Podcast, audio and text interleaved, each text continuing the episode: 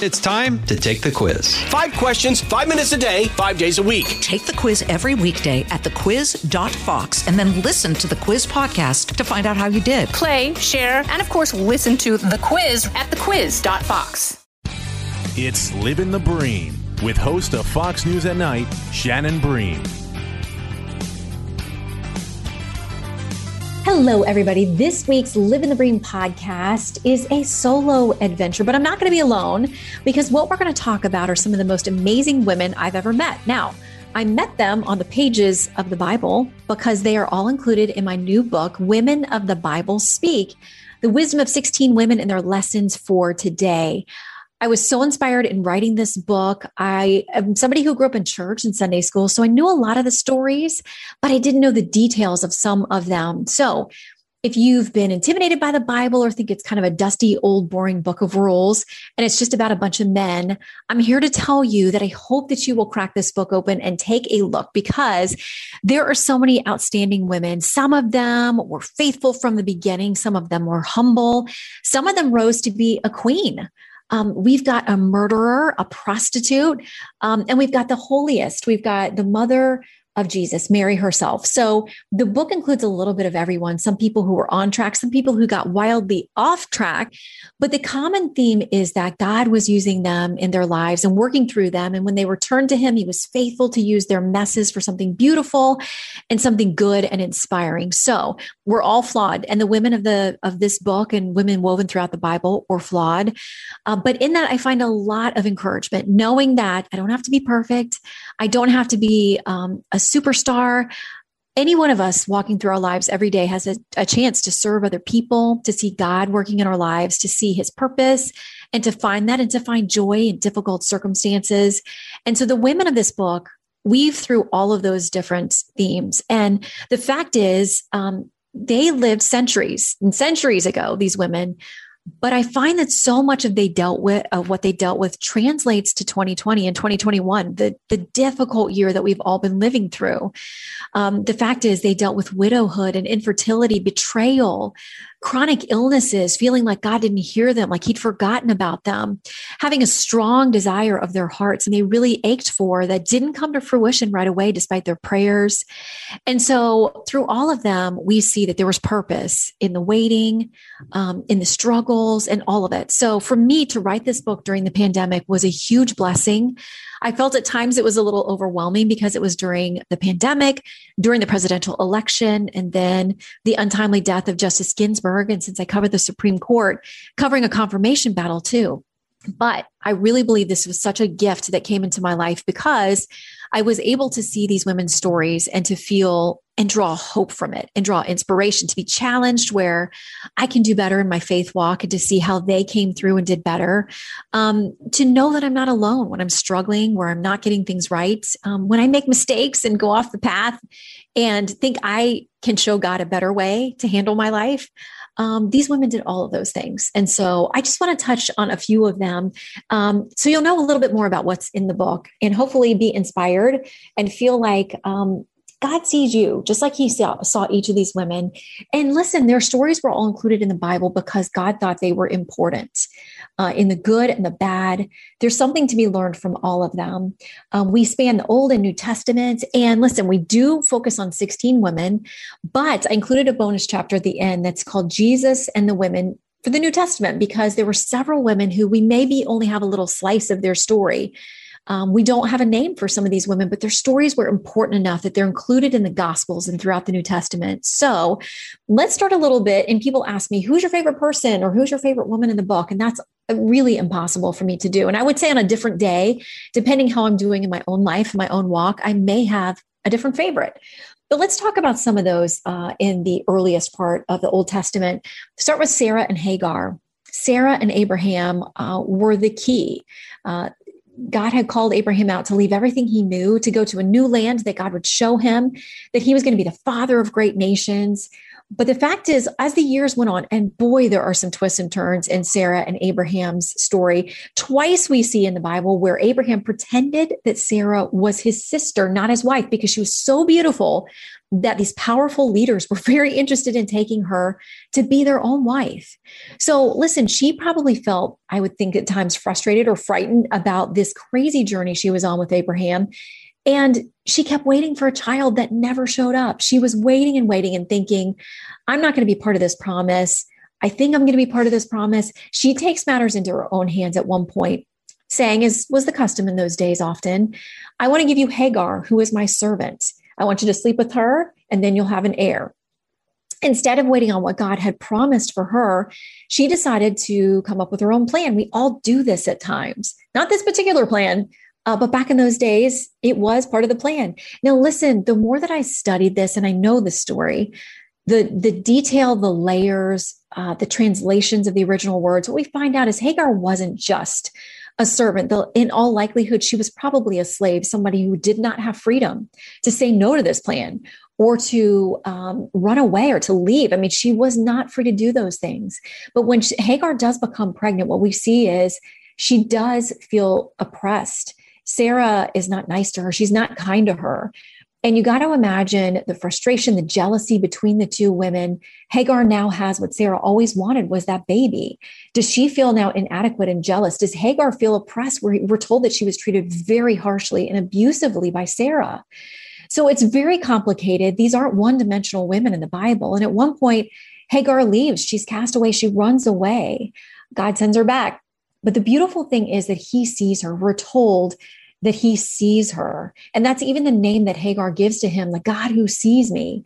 And think about this woman who was a slave, who had no position, no esteem at all in that society, and how many times people had probably looked past her. Um, she was just a part of the wallpaper. She was not important in that society, but she was to God. He met her and saw her and told her to go back. How many times have we felt in our lives that God is asking us to do something that we don't necessarily want to do. And a lot of folks would think here Hagar was justified in not going back. But there's so much more to the story. She does go back and she has her child, Ishmael. And it's still many, many years before Sarah and Abraham have a child of their own. Now she's pushing 90, he's pushing 100. God is back into the picture and says, Sarah's going to have a baby. She laughs. And God says, Why are you laughing? She tries to deny it, but we can't deny anything to God. He's like, No, I heard you laugh and she's busted. But there we are a year later, she's having a baby. It's miraculous. She has Isaac, and there are so many other unforeseen developments in this story that you got to see it, you got to read it to see how um, both of the women struggled. Both were right at times, both were wrong at times, but God was always, always working through their stories. We'll have more Live in the Bream in a moment. Fox News Radio on demand on the Fox News app. Download the app and just click listen. When you swipe left, you can listen to your favorite Fox News talk shows live. Swipe right for the latest Fox News Radio newscasts on demand. Fox News Radio on the Fox News app. Download it today. Also in the Old Testament, Queen Esther, an amazing story of how she goes from an orphan all the way to the Queen of Persia. And she is put in a place God wants her to be at the very moment she is um, put in a position to risk her own life to try to save all of the Jewish people. I knew this story, but man, I had forgotten about some of the details that were only possible through divine inspiration for God working through her story. And we got to remember, she wasn't immediately brave when she was called upon to rush into the king to make the plea for the Jewish people and to save her people. In fact, she had been told uh, during her journey, don't reveal who you are, that you're Jewish, that this is your background. And she called on the people, the Jewish people, to fast for three days. She wanted uh, help and guidance and direction. But when the moment came, she said, after those three days, I will go to the king, which in those times, to go to him unbidden was to risk your life. You literally could be put to death if you went to the king without being called for. And she said, I will do it. And she went, and it is a beautiful story. Um, and people who were bad actors in this thing getting punishment that was coming to them, and the Jewish people having a chance to defend themselves and their lives to be saved, their nation to be preserved.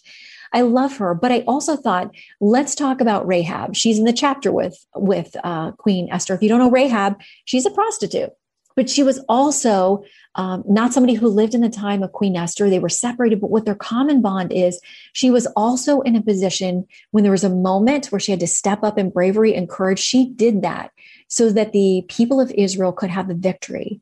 So her story is woven there too. And she's in the lineage of Jesus, of Christ. And what a beautiful thing that there are all these different women that aren't um, sanitized, that are included in the story of redemption, um, despite who they were from um, modest backgrounds, um, from royalty, all of them woven through. And of course, in the New Testament, we have Mary, the mother of Jesus, and we pair her with Mary Magdalene, who was also, um, there are a lot of Marys in the Bible, and I spell them out in the Bible, uh, in the book, so that you can know why that name was so popular. We explain that. And who all of the different women were. So, Mary, the mother of Jesus, and Mary Magdalene both critical players in Jesus' life, along with Mary and Martha, the sisters of Lazarus. We talk about them as well. And what they show us is that women were within Jesus's inner circle. Of course, his mother would be.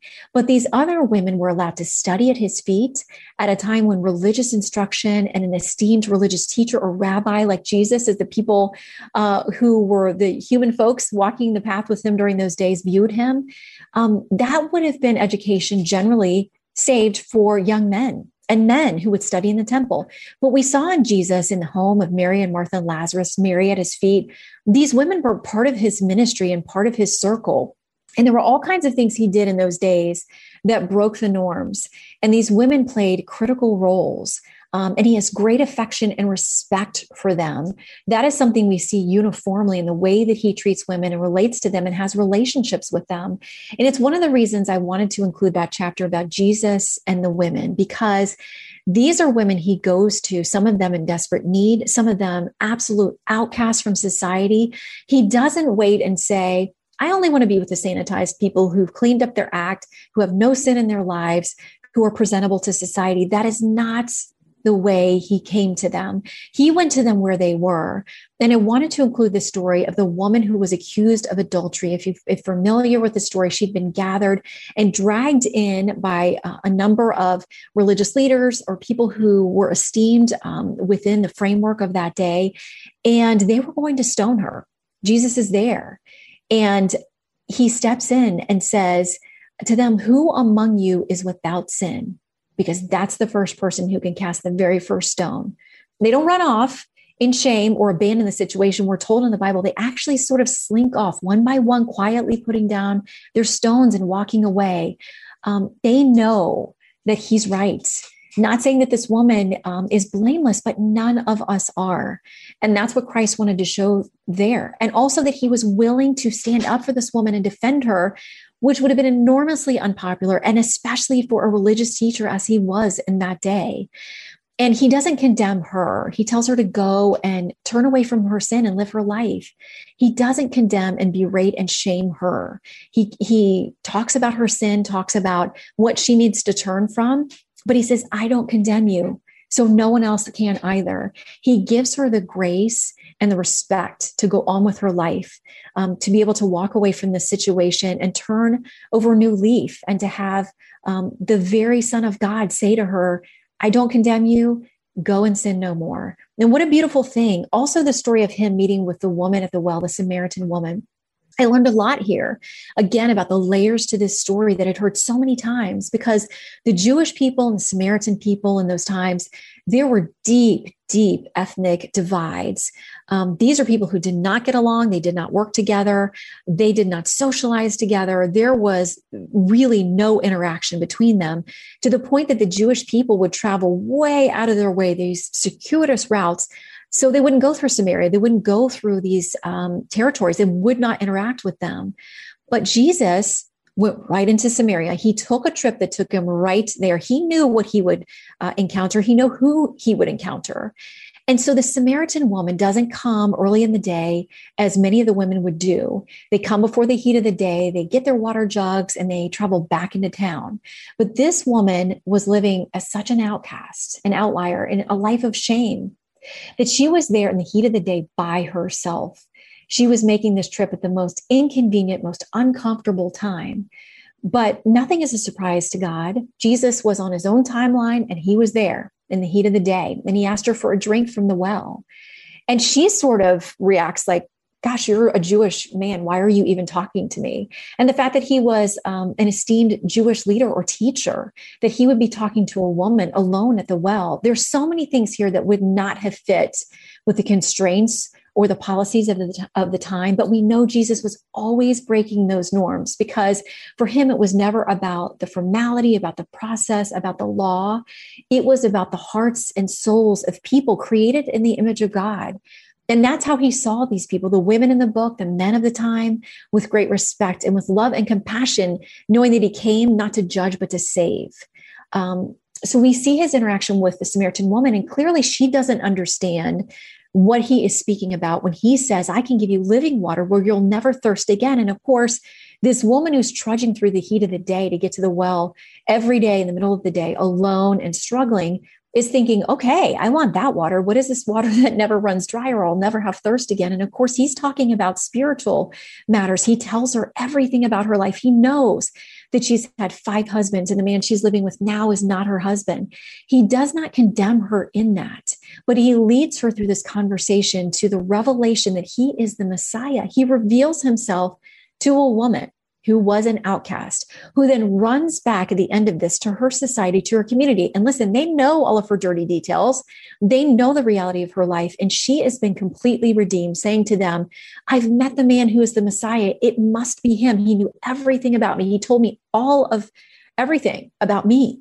And what a testimony, what a, what a witness she was to be somebody who would have been considered not polite society. She's not getting all the best party and dinner invites, yet she's the one Jesus decides to connect with. And because her life is so radically transformed, it's an even greater witness to the people she now goes and shares the truth with that have been that's been shared with her. I also included in this story a woman who's woven all throughout the gospels, but we don't know her name. All we know is this she had been struggling with an issue of bleeding for 12 years. She had gone from doctor to doctor. No one had been able to heal her or help her. And we're told she's penniless. She'd spent everything she had trying to get help. Another thing I learned in writing this book is that at that time, she would likely have been considered completely unclean because of this bleeding issue, meaning she would have been ostracized. She would not have been probably able to go to the temple, um, to be in a crowded market, to be around other people. She must have been very isolated in her own home and really without hope and despair, I would imagine it many times during those years. But she heard about Jesus and she heard about the miracles and this man that people were saying was divine. And she decided what she needed to do was simply get close enough to him to touch the hem of his garment. That's it. She wasn't going to go face to face and ask him uh, as he was being followed by crowds. She just thought, if I get that close and touch that garment, I'm going to be healed.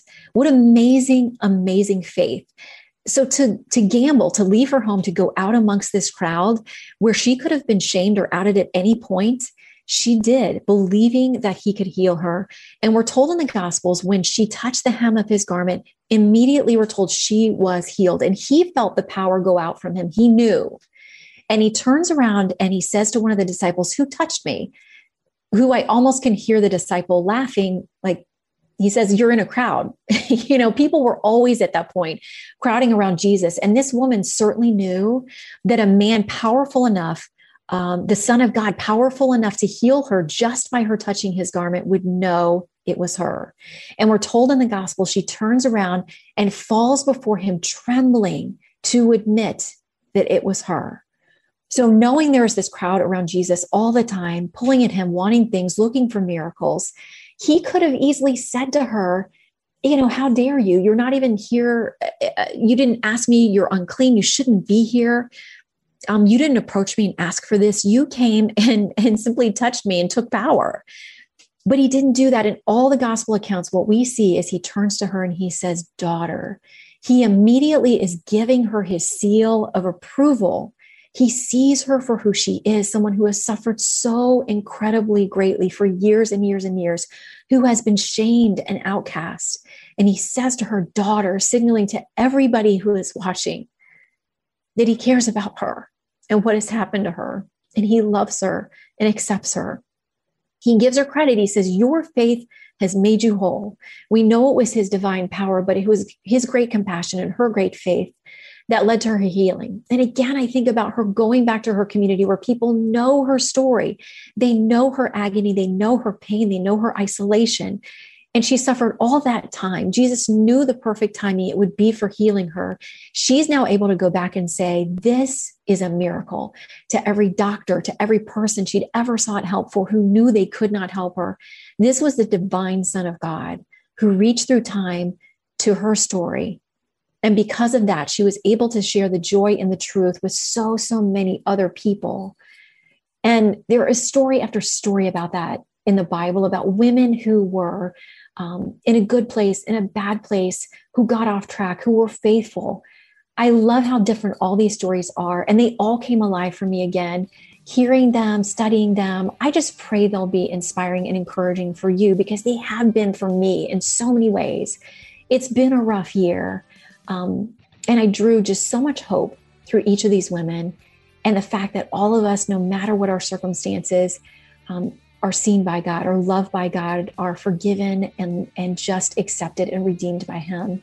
So, whatever your faith journey is, whatever your experience is, I know you'll learn something new from this book. And I just pray that everyone who picks it up will be blessed by what's in these pages.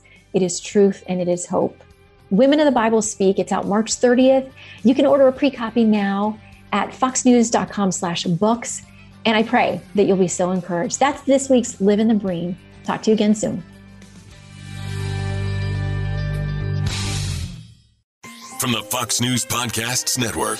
I'm Ben Domenech, Fox News contributor and editor of the Transom.com daily newsletter, and I'm inviting you to join a conversation every week. It's the Ben Domenech Podcast. Subscribe and listen now by going to foxnewspodcasts.com.